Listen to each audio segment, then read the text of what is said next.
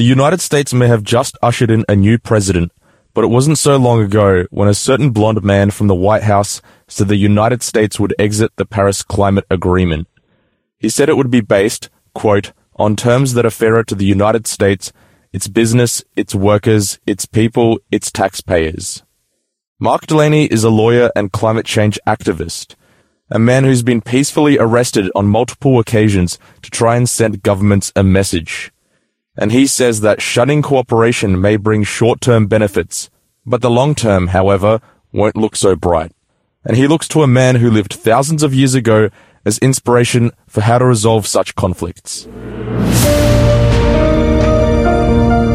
Welcome to Signs of the Times Radio.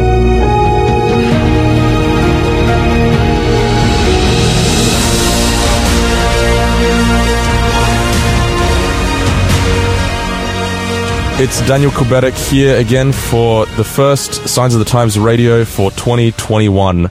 And with me, I have an awesome guest, a guest who has inspired me in the past, and that is Mark Delaney. How are you doing, Mark?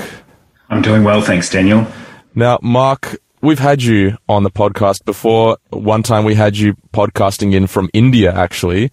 Most recently, we've we've had you on talking about civil disobedience. That was an article you wrote for us last year, which, to be honest, like I've, I've actually had quite a few people come up to me, some of them even law students, and say, wow, that, that article really inspired me. Like it offered a fresh perspective. Now, at the mm. time, at the time you were, you were planning a, a protest and we were just talking to you before you were going to go into that. So can you just tell us a little bit about what, what happened next? What happened after the last podcast we talked about? Sure, sure. Oh, well, I'm glad to hear that the uh, article went down well and it's inspired people. Thanks for that. Yeah, so when we were speaking last, I think it was last June, I was planning on another protest with a number of friends and colleagues at the Refugee Detention Centre in Brisbane. Now, your listeners might be aware that there's uh, two what they call hotel detention places in Australia. One's in Melbourne and one's in Brisbane. And a number of refugees, about 100 of them, are being held there in those hotels. A lot of these guys have been in detention now for eight years. It's, it's very hard to get our, our heads around that, but eight years, it's incredible. Like they're kind of biblical proportion, you know, hmm. detentions really. And these guys have committed no crime. They've fled their countries uh, to, to seek safety, and Australia has, uh, Australian government has seen fit to keep them detained for eight years. So we feel like that's a, a terrible injustice. So we protested that. The protest was good in that it was peaceful. The relationship with the police was uh, was very good. There were no arrests that day, I believe. But uh, unfortunately, and as your, your, listeners will be aware, those most of those men are still in detention. So in, in that sense, it wasn't successful. This is touching on, on something that you've done more often, which is activism and peacefully being arrested. Now, last time when we talked to you, there were some things that struck me about what you said, which is that sometimes when you've been arrested peacefully, which obviously attracts media attention and sort of stuff which promotes the cause, that mm. even some of the officers who arrest you agree with you. they don't, yes. they don't dispute that. They're, they're like totally chill about it. They just, they yes. agree with you and believe in the cause too. That's quite right, Daniel. So, you know, I, I have a great deal of respect for, for police officers. You know, they do a difficult job. They do a fine job. And, you know, that when we're protesting and they're called to intervene, they're just doing their job. So I've got absolutely nothing against them at all. And my experience, and, and since we last spoke, I was at a, another climate protest in November last year. Mm-hmm. And uh, I was arrested at that one. So that was a climate related protest. And again, the police were excellent. You know, they were very good to deal with. So the senior sergeant came over to me. We had a good chat for maybe five minutes. Uh, he he said, Yeah, Mark, we really don't want to arrest people today. Is there some way that we can avoid doing that? And I said, Look, Sergeant, you know, we're trying to communicate the seriousness of this matter to the management of this corporation. And I think probably the best way to do that is to have an arrest. And so he said, all right, well, I guess we'd better go ahead then, shall we? So it was a very calmly negotiated kind of arrest. And in the end, you know, there was, they didn't even lay a hand on me. They said, all right, Mark, it's time to go off. We go to the, to the uh, divvy van and, uh, yeah, very calm, very respectful. And I think the police actually like that, you know, because they, they're used to dealing with, um, I suppose, violent and difficult situations.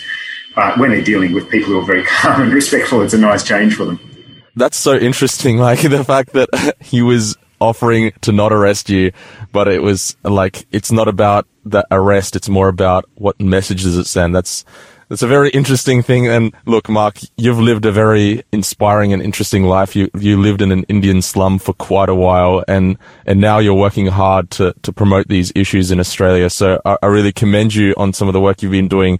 Obviously, the civil disobedience article that, that we put on our Facebook it attracted a lot of attention. You know, some people disagreed with the concept, some people agreed. So it was it was great to get the discussion going because it's something that a lot of people haven't considered before just looking at the current article that you wrote for us, which is competition versus cooperation in a crisis.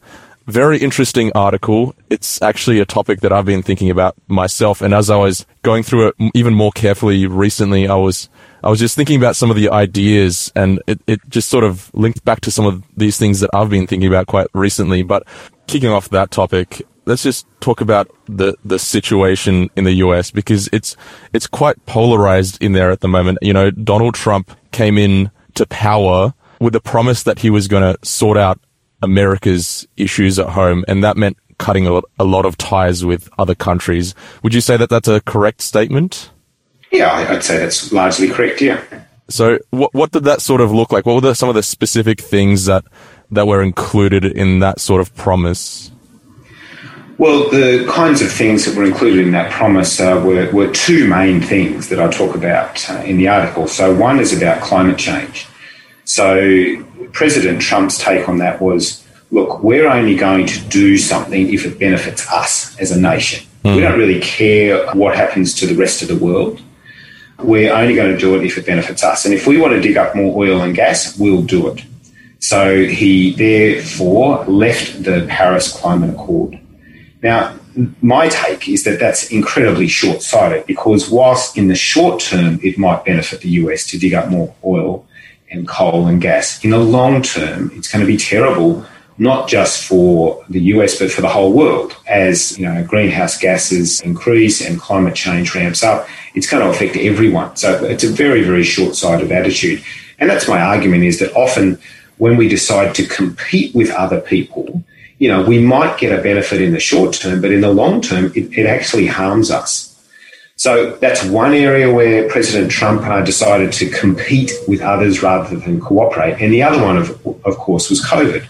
So, you know, he did outrageous things like, you know, there were commercial contracts for face masks to be exported to, to Germany. He cancelled that uh, commercial contract to keep the face masks in the US. He exited the World Health Organization.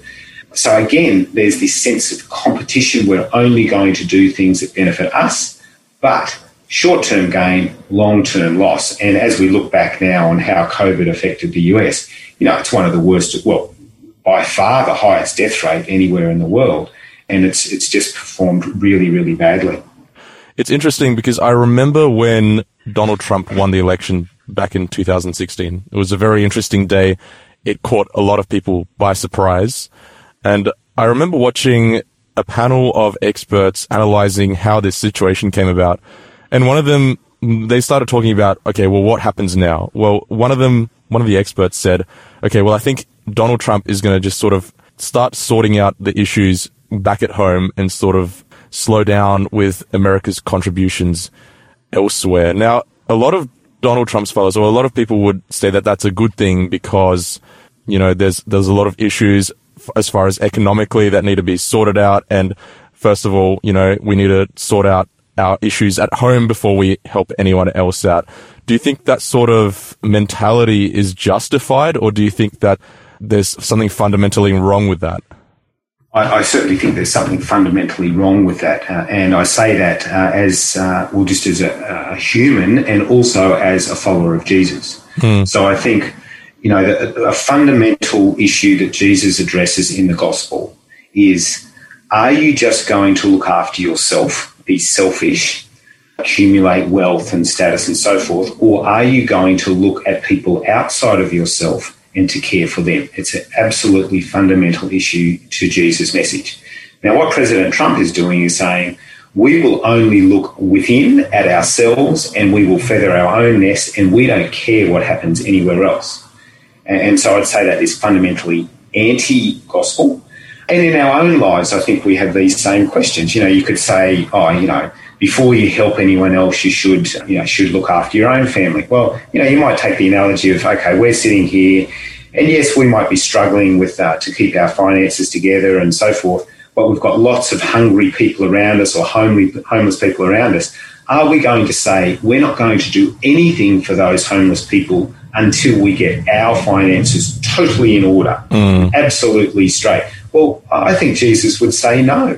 No, You've got to, yes, look at you, yourself and your own family, but you've got to look around you and have this cooperative mindset to the society around you. Mm. Mark, it sounds like this concept that you're suggesting, which starts at a very personal level, it changes everything. Because I think back to a lot of things that I, I see my friends post on social media along the, the lines of self help or self healing and that sort of stuff which basically goes along the, the lines that, you know, I've been helping out people or I've been devoting so much of my time and attention to other people. Now I'm going to just dial back on all of that and just focus on me so that I get myself up to speed. Mm. This is the way a lot of people feel, but it is a balance, isn't it? Because it's not just about, oh, I need to keep my sort of things in order. It's like we're on this earth to, to serve, aren't we? We are absolutely, uh, and so it's about what, what's the purpose of life, really? You know, is the purpose of life for me to lead a, a happy, calm kind of life? Or, and I would say no, that is not the purpose of life. The purpose of life is yes to care for yourself, but so that you can care for others. So just like God said to Abraham, you know, I'm going to bless you so that you can bless others. Now, if you stop short at the first part and just say, you know, I'll be blessed then we're not fulfilling what, what God or Jesus is asking us to do. So I'll give you an example. Um, my son Tom, my older son Tom, is still in India, still living in the slum where we lived for many years, and he's had a in 2020 was an enormously busy year for him as he responded to COVID. And he kept giving of himself and giving of himself as they did food distributions, cash distributions, help people get to hospital, would have saved a number of people's lives through, through his interventions. Now, many people were saying to him, Tom, slow down, look after yourself, come back to Australia, you know, protect yourself, etc., etc. And he said to me, Dad, you know, there's a time in life for looking after yourself, and there is. But there's a time in life for going hard and looking after other people. And this is one of those times in life, so I'm just going to go hard. And, and you know, he, he, it has been difficult for him, but gee, we've been enormously proud of him. And, uh, and he's done a great job. Yeah, absolutely. It's a very admirable thing that you guys did over in India that your son is is still doing. Now, the interesting thing about looking at this on a on a political level though, because on a personal level, it makes sense to practice it this way, but as we know, politics isn't personal sometimes, and with politics, it's it's difficult because at, at times what benefits one person is at the detriment of another person, which is ultimately why we're all not on the same page. Like there's different people that vote for different parties that most align with what they believe. So how is it possible to sort of apply this sort of personal concept at a corporate or government level? Yeah, it's a, it's a great point. Uh, I think probably you've uh, at a government level, it's it's difficult in Australian politics at least to argue on a, on a moral ground. Uh, you know, in the US, people can do that because it's a much more religious society, but Australia is, is a fairly secular society nowadays, so you can't really argue these things on a moral ground as much. But you can argue it on an economic ground, you know. So what I cited in the article is uh, Senator Canavan saying, look, we should exit the Paris Agreement, the Paris Climate Agreement, because uh, it's not benefiting in Australia. Well, that is exactly the same kind of short sightedness that I uh, would criticise President Trump for. You might get a, a short term gain politically now, but in the long term, it's going to worsen climate change, which is going to worsen the lives of all Australians, mm. no matter what side of politics they're on. So, on those grounds, uh, all right, you're not, not using a moral argument, but you're just simply using, hey, this is going to be better for Australia's economy, it's going to be better for Australia's employment, and so forth, if we cooperate with other people rather than compete with them. And I think that's been shown time and time again throughout history that if we cooperate with others, things work out better. The EU is a great example. So the EU was set up to try to cooperate with each other. Uh, and uh, lo and behold, there have been no wars in, in Europe since the EU was set up. Mm. It's had enormous benefits for everyone, right?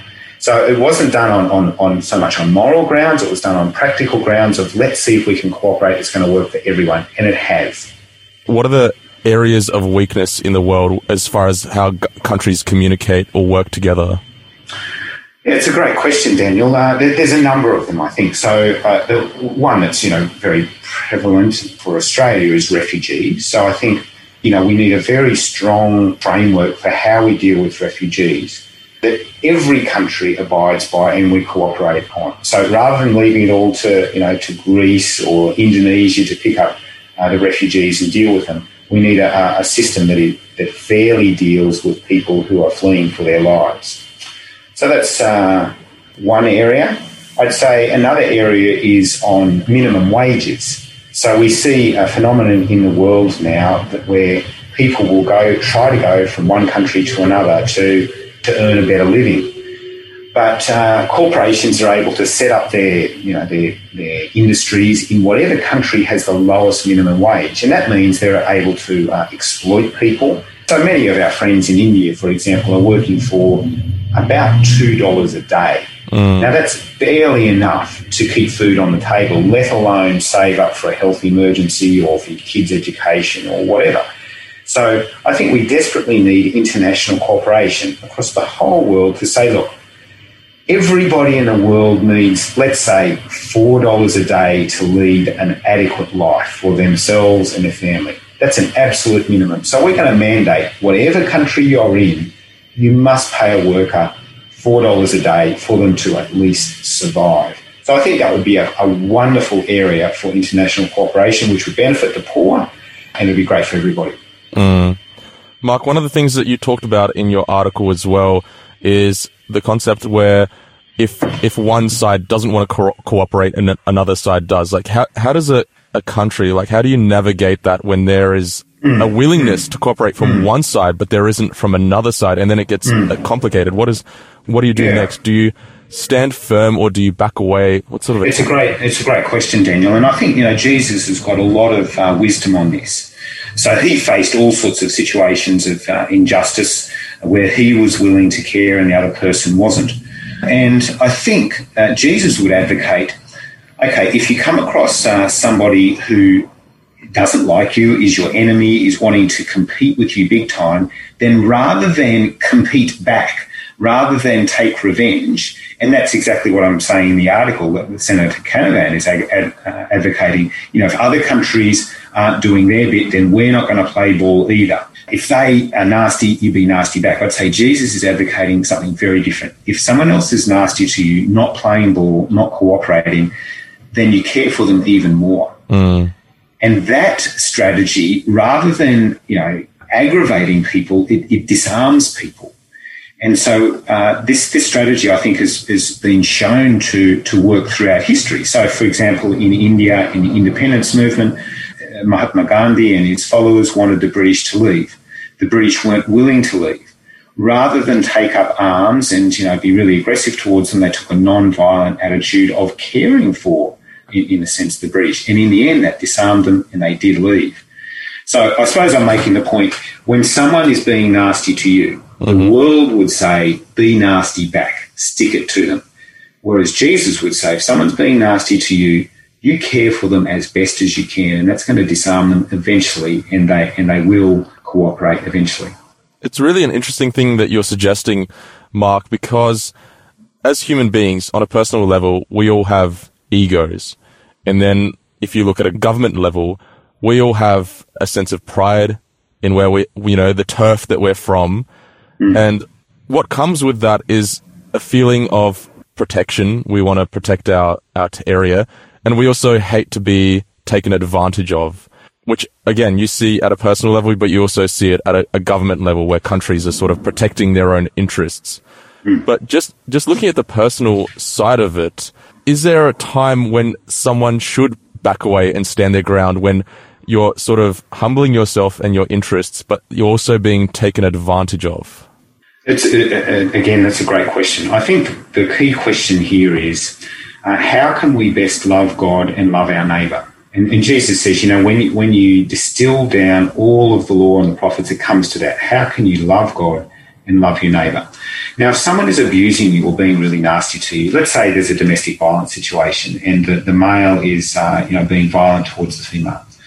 I am not saying, you know, just just take it, just continue to care for him and so forth.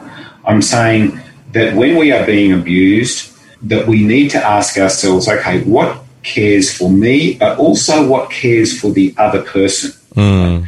Now, allowing the other person to continue to abuse or violate is not the most loving thing for them because that's just going to make them even even worse. So sometimes the most loving thing is to stand your ground and say, "No, I'm not taking that. Uh, enough is enough," and then you know call the police or whatever, whatever.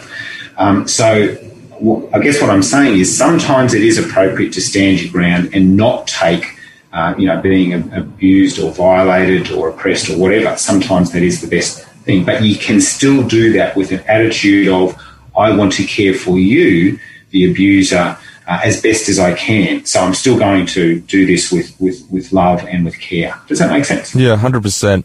I know Christians look at, at, Jesus as a source of inspiration for, or, you know, a sort of guideline for how we should behave. Now, are there any examples that we have of Jesus doing either of those things, the, the standing his ground or the, the compassionate side of things? Are there any examples of how he went about these sorts of issues? Oh, absolutely. So I think, uh, you know, one of the standout ones is how he dealt with the adulterous woman and the crowd that wanted to uh, to stone the adulterous woman. Mm. Right. So they often in these situations where there's an injustice or, or, or, an abuse or so forth, we think there's only two there's only two responses. Right. We think okay, you either give in or you fight. Mm. You know, uh, psychologists might call that fight or flight. And often we just we get stuck in this mentality that there's only two responses.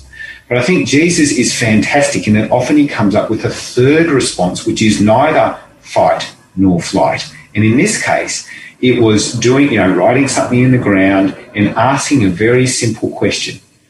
He who is without sin may cast the first stone. Hmm. Now that question caught everybody off guard and it caused everybody to look inside themselves at what kind of person they were. And lo and behold, the people who wanted to stone the woman left her alone. Mm. So I think that's a, a, a, wonderful example of how to diffuse these situations and to see that there's not just two options, fight or flight, but there's often a third option which helps everybody to look inward at themselves. Yeah. So um, I, I, really love that example uh, that Jesus uh, Jesus said.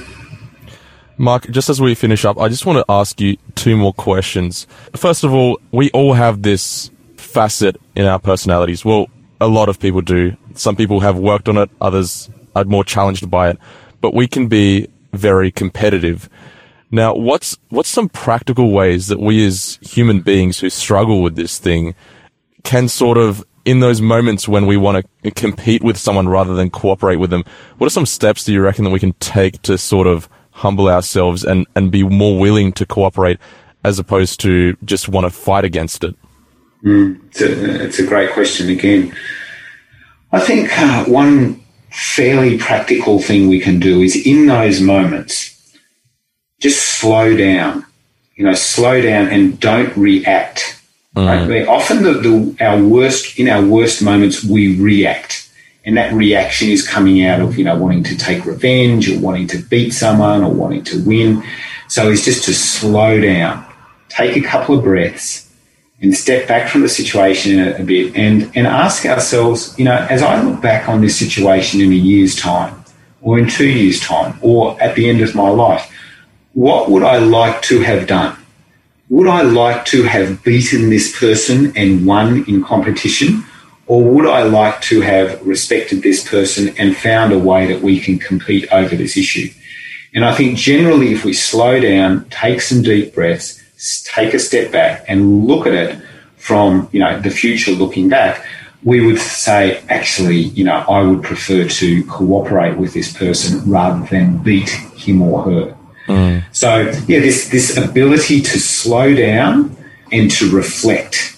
I think is absolutely key, not just in this area of competition and uh, cooperation, but in every area of life where we feel there's strong emotions and that I want to react straight away.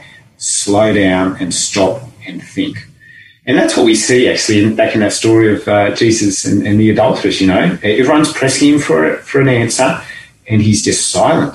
And he squats down and he writes something in the sand that we don't know, but he just takes a moment to think and, and to reflect. So that would be my main advice, I think.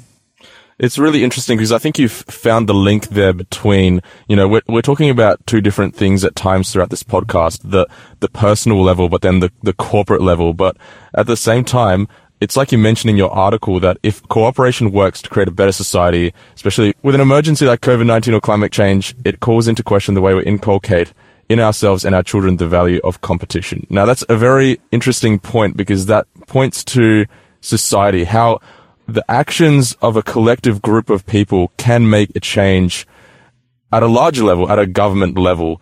Now, Mark, I just want to ask you then, how can we as human beings who want to see change in the world around us, who want to see change in how our governments deal with each other, what can we do? Like, I mean, Mark, you're doing some great work out there with protesting climate change, with protesting how our, our refugees are treated, the inhumane way that they are treated. But a lot of people may not be so bold as to be arrested. But what are some other things that we can do to make a difference? So it's a good question, Daniel, and I think uh, with lots of these things, it's always better to start with ourselves. To, so to change ourselves, as my good friend Dave Andrews says, the only person in the world you can actually change is yourself. So with both of these issues of refugees and climate change, I'd say the starting place is yourself. So with refugees, that might simply mean, you know, when you see um, somebody who looks different from you on the bus or out in the street, to be nice to them to actually say hello, uh, maybe even uh, sit down and have a cup of coffee with somebody. So to, to be nice to people that are in your own life.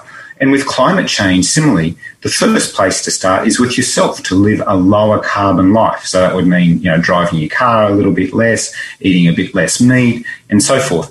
And once we do those personal changes, it gives us a bit more integrity then to act on a bigger level, on a corporate level, and that it gives us a bit more authority to go into a, a protest if that's how you choose to, to take this out and to say something with integrity.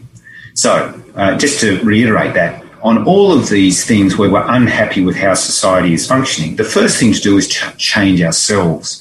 And once we do that, then slowly we can build up to starting to challenge the society around us. Absolutely, yeah. Thank you so much for Mark some great thoughts to share about what should change at a government level, but also what we can personally do about it. So some great thoughts there, Mark, and really appreciate that you've joined us again on Signs of the Times radio. Thanks very much, Daniel. I appreciate that. Today's episode was based on an article appearing in this month's Signs of the Times magazine. A subscription is just $26 for 11 issues a year. To find out more, visit signsofthetimes.org.au in Australia or signsofthetimes.org.nz in New Zealand.